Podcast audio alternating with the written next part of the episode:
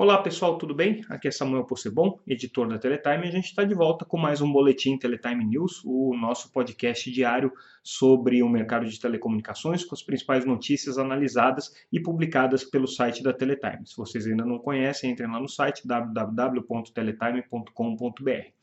Essa semana especificamente, semana de carnaval, a gente sabe que a audiência com certeza vai estar mais baixa, mas a gente está aqui em Barcelona fazendo a cobertura do Mobile World Congress, que é o principal evento de telefonia móvel, o principal evento de tecnologia de telecomunicações do mundo, um evento que a gente acompanha desde 2006 e que a gente perdeu nos anos de 2021 e nos anos de 2020 por conta da pandemia. Em 2020 ele foi cancelado, 2021 tinha restrição para a vinda de brasileiros para a Espanha, a gente não pôde participar. A última edição, portanto, que a gente teve aqui foi em 2019.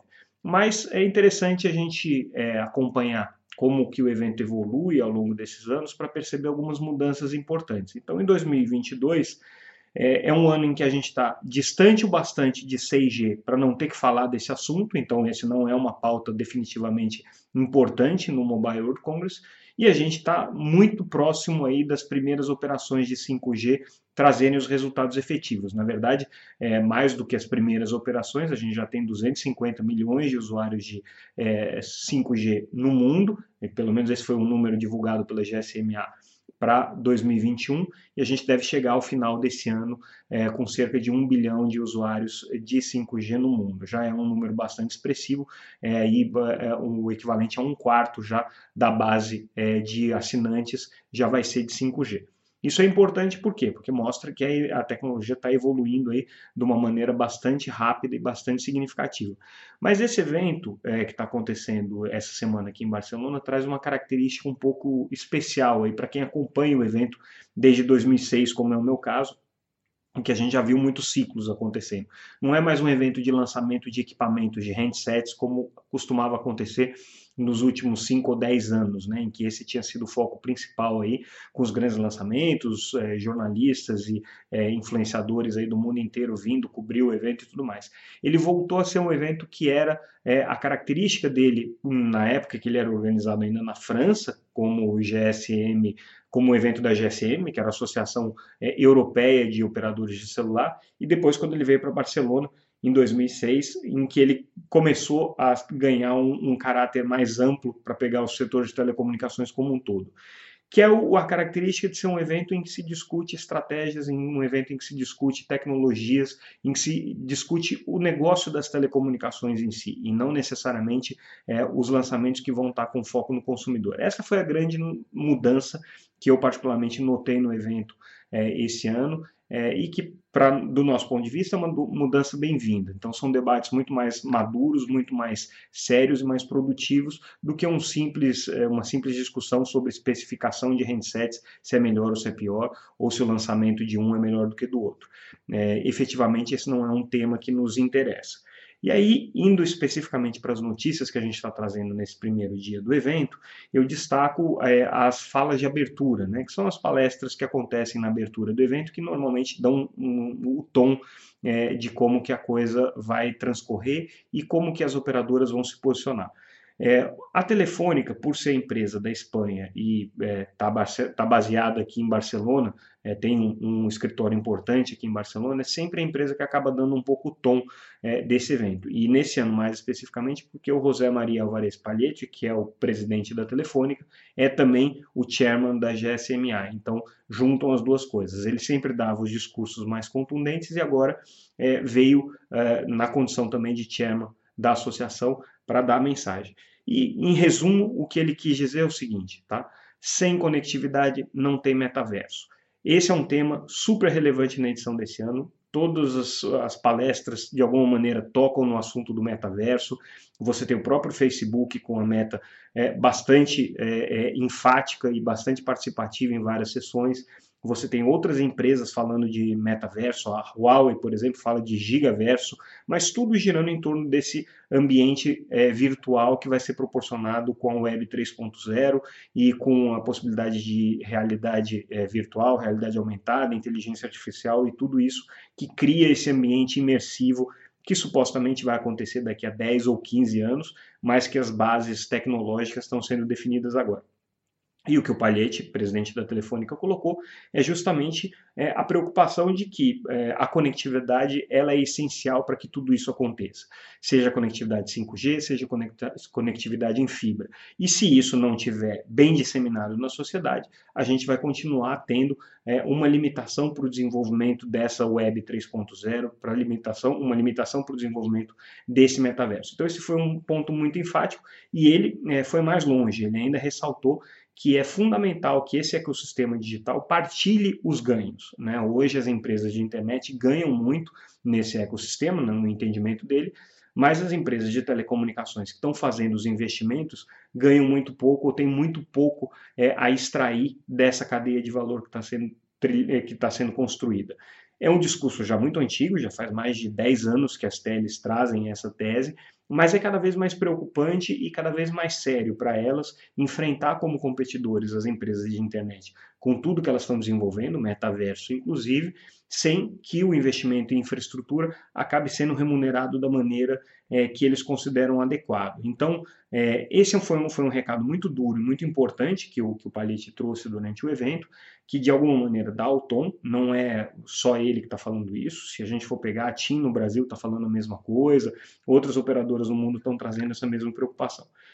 Outra questão que o Palete colocou no seu discurso de abertura e que é relevante é a busca de um novo pacto social. Ele se diz otimista, mas ao mesmo tempo cauteloso com o desenvolvimento que a sociedade tem, é, traz, tem, tem é, conquistado através da tecnologia, com o desenvolvimento é, das tecnologias digitais, com o que se conseguiu construir durante a pandemia. Enfim, ele vê tudo isso como positivo, mas ele vê também o lado negativo, que são os antagonismos, que são é, as fake news, que são é, é, os problemas de privacidade que a gente enfrenta. Inclusive, ele usa esse antagonismo entre é, modelos de negócio que preservam a privacidade e modelos de negócio baseados em serviços gratuitos, uma clara referência aí aos serviços de internet. Ele coloca tudo isso como preocupante, mas ele acredita que hoje é, se construiu um momento importante, principalmente no pós-pandemia, para que esse novo pacto entre empresas, governos é, e cidadãos seja construído e que se busque uma sociedade mais justa. Enfim, é um discurso muito político, com um tom muito político. Aliás, ele fez hum, críticas também à questão é, da Ucrânia, invasão russa é, ao território ucraniano. Não foi só ele, a própria GSA, GSMA, como associação, se posicionou sobre isso mas é, esse foi o tom que o, que o Palhete deu, e o que me pareceu interessante é que ele foi muito enfático e agora ele fala como chairman da GSMA. Não é nada novo em relação ao que ele falava em outros anos, mas agora ganhou um peso institucional muito maior. É, nos discursos de abertura, a gente viu também a participação do CEO da Vodafone.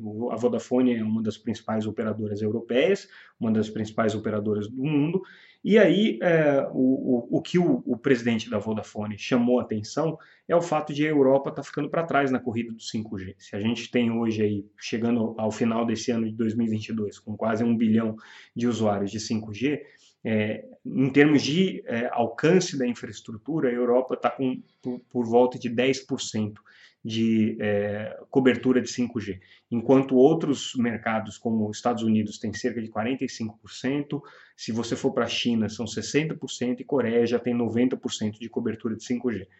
Então, o que ele chama atenção é que existe um problema hoje regulatório, um problema de fragmentação de espectro, um problema de falta de incentivos para o desenvolvimento do 5G e até algumas questões de, de coordenação entre as operadoras mesmo, e que é, é, é, preciso que se dê alguns passos concretos no sentido de que é, o 5G volte a ganhar espaço.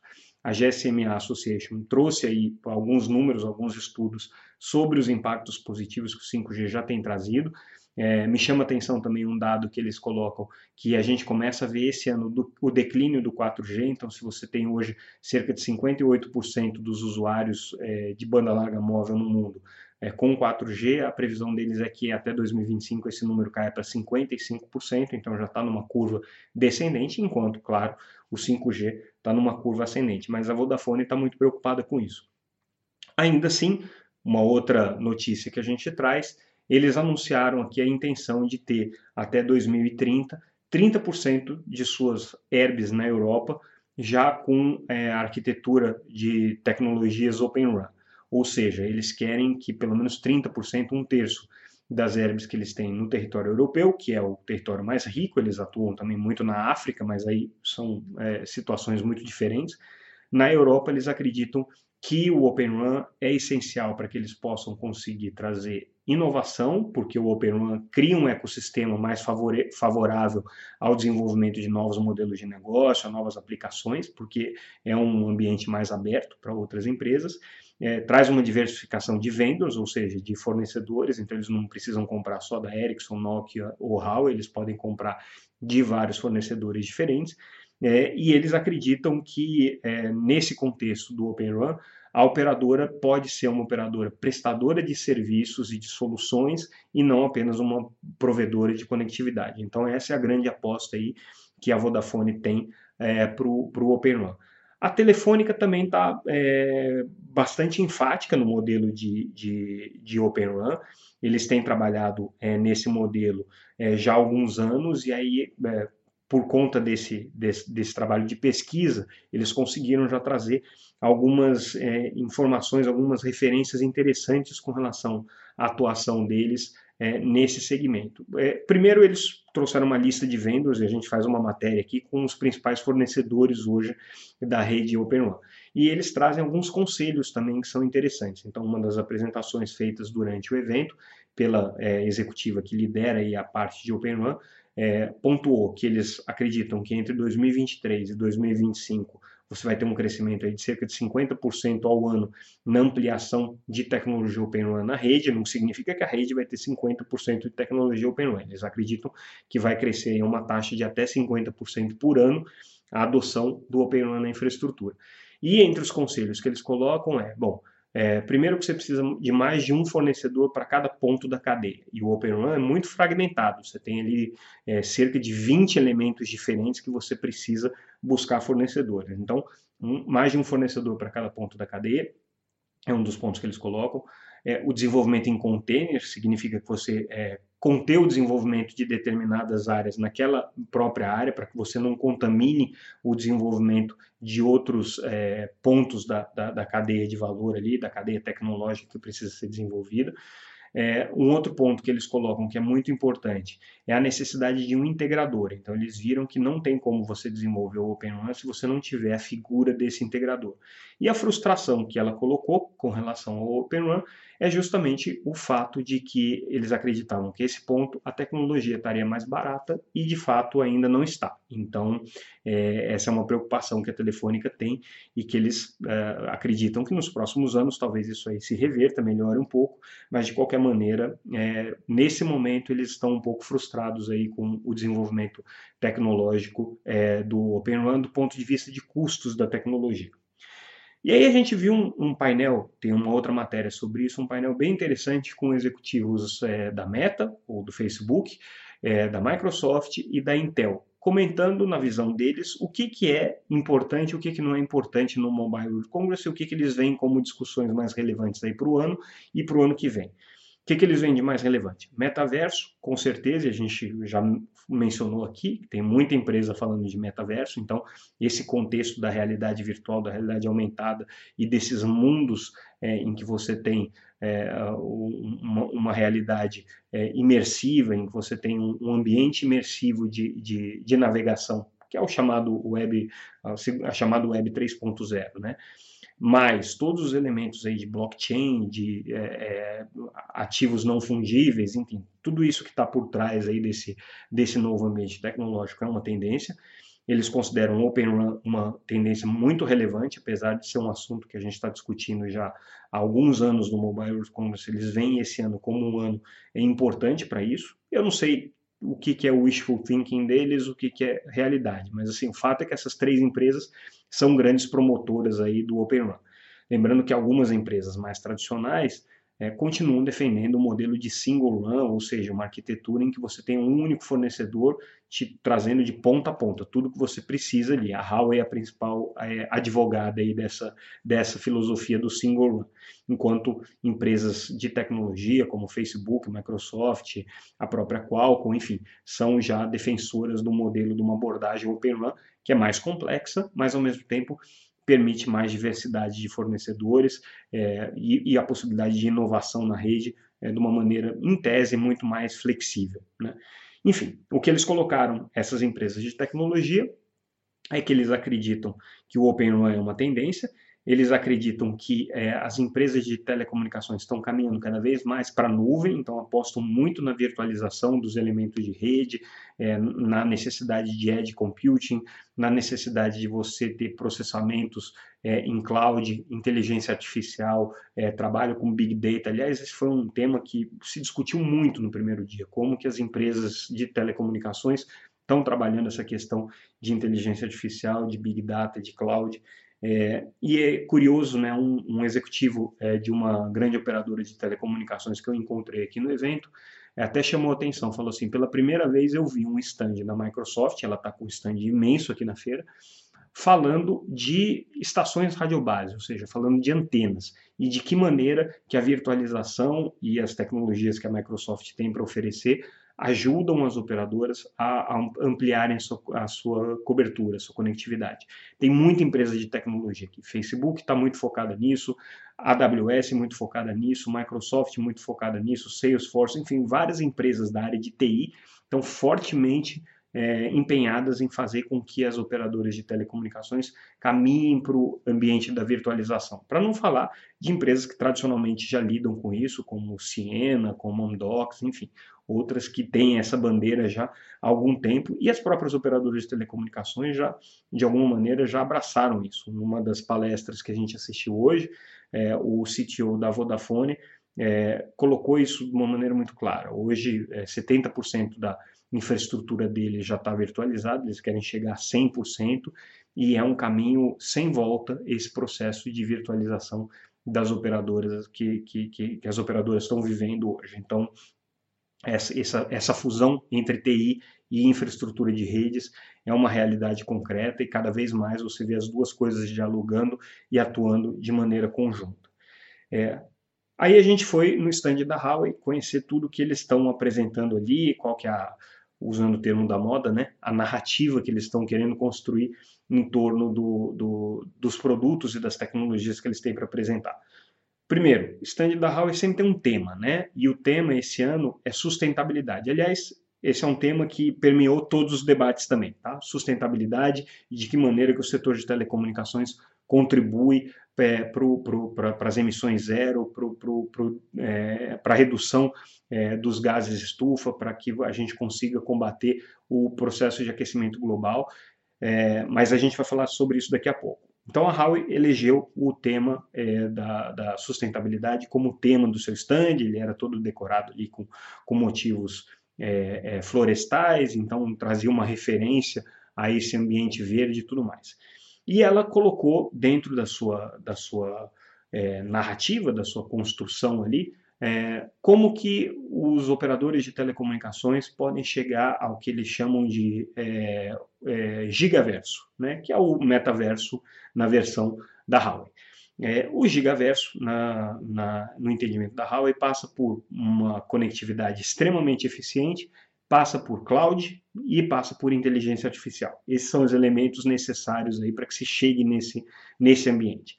Com relação à conectividade, duas apostas centrais. 5G, que eles já desenvolveram, a Huawei hoje é líder em 5G, e com foco muito grande também na questão é, das redes privativas, ou seja, fazer com que o 5G, 5G chegue também às empresas, né, chegue também é, às, às companhias que hoje é, podem é, demandar conectividade, mas não necessariamente querem fazer isso através das teles.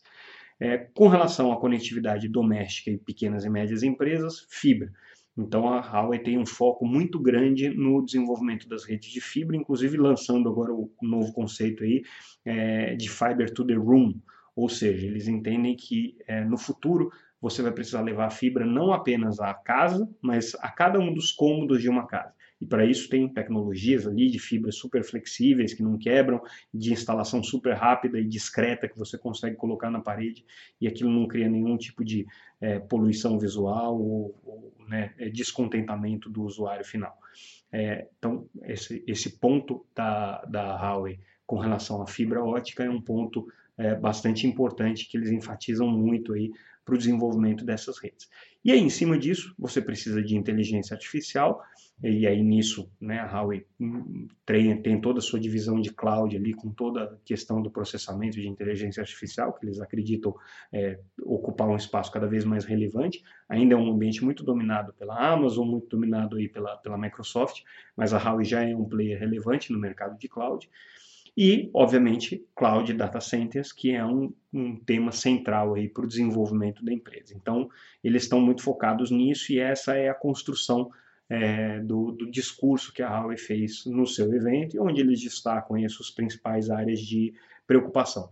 É, não mencionaram nada especificamente com relação à questão dos Estados Unidos, com relação à questão é, da disputa geopolítica comercial que você tem ali com, com, com, outros países, mas isso apareceu pontualmente nos discursos das operadoras chinesas. As operadoras chinesas China Telecom, Unicom é, e, e China Mobile trouxeram, de alguma maneira, nos seus discursos, um certo desconforto com essas restrições que estão sendo estabelecidas e pedindo para que isso aí acabe. É uma briga comercial entre Estados Unidos e China que não faz nenhum sentido do ponto de vista do desenvolvimento da tecnologia. Claro que um país pode se beneficiar mais do que outro, mas é, de qualquer maneira, assim, para o ecossistema como um todo, não é saudável que você tenha esse tipo de restrições colocadas. Beneficia o mercado norte-americano ou beneficia o mercado chinês, mas no mundo é, se ganharia muito mais se não houvesse esse tipo de é, é, restrições aí sendo colocadas. Pelo menos esse foi o discurso aí colocado pelos executivos. Né? É, Nessa linha de cloud, de virtualização, das tendências tecnológicas, a Microsoft e a Telefônica ampliaram a sua participação, a sua, a sua é, parceria, em que a Microsoft ganha uma participação maior agora no, no, no, core de redes privativas da Telefônica, então a Microsoft ampliando aí esse seu, esse seu é, é, escopo de, de atuação conjunta com a Telefônica, é, foi uma, uma parceria anunciada aqui no evento. Facebook e Telefônica também agora com uma parceria de desenvolvimento de metaverso, com um laboratório conjunto, um outro, outro ponto importante aí de diálogo entre a indústria de internet e a indústria de telecomunicações. É, e é, o, que a gente, o que a gente percebe é que essa é uma tendência aí que não tem volta. A gente tinha mencionado sustentabilidade, também trazemos aqui matérias sobre isso. Sustentabilidade foi um tema é, muito importante é, ao longo de todo o primeiro dia do evento. Em vários momentos foi colocado o papel que o setor de telecomunicações tem para ajudar países e empresas a reduzirem é, a sua pegada de carbono, reduzirem o seu, o seu, o seu dano é, ao meio ambiente através da digitalização. E aí o que todo mundo é, coloca, e isso foi né, enfatizado bastante pelo, pelo José Maria Palhete da Telefônica, é que é, a digitalização ela é essencial para que outras indústrias passem a adotar economias, é, formas de, de energia mais econômicas né, e sustentáveis. Então, sem a digitalização, não existe esse caminho para sustentabilidade. Por isso que o setor de telecomunicações é mais importante. E segundo o, o, o, o Matt Graniard, que é o, que é o presidente do, da, da GSMA, o diretor executivo, perdão, da GSMA, 40% da redução das emissões é, que são esperadas no mundo até 2030 passam pelo setor de telecomunicações como um viabilizador disso. Então, mostra aí a importância que o setor tem nessa discussão. E aí algumas notícias é, mais curiosas e interessantes que a gente está trazendo. Bom, é, a Vodafone é, com, com uma expectativa grande de utilizar satélites com 5G transmitindo diretamente aos usuários finais para é, levar a banda larga para os desconectados. Existe aí um grande desafio no mundo de você conectar é, para quase metade da população é, global que hoje ainda precisa de acesso. Né? São 3,2 bilhões de pessoas que não têm acesso porque é, não conseguem pagar por aquele serviço, e ao todo são quase 4 bilhões de pessoas que não têm acesso, somando as que não conseguem pagar, com aquelas que não estão em áreas de cobertura. Então, para a Vodafone, o 5G diretamente do satélite para o handset é um, uma, um caminho alternativo interessante. Aí, falando um pouco de satélites, não tem nada a ver com o Mobile World Congress, mas o anúncio foi feito hoje. A TIM e a Gilat ampliaram a parceria que já tinha sido anunciada lá em 2019, a gente trouxe, é, para criar um, uma, uma, rede de backhaul via satélite para mais de mil herbes no Brasil. Então, eles começaram essa parceria em 2019 e agora estão anunciando a expansão dessa rede é, com backhaul via satélite para mil herbes que vão atender regiões remotas e zonas rurais.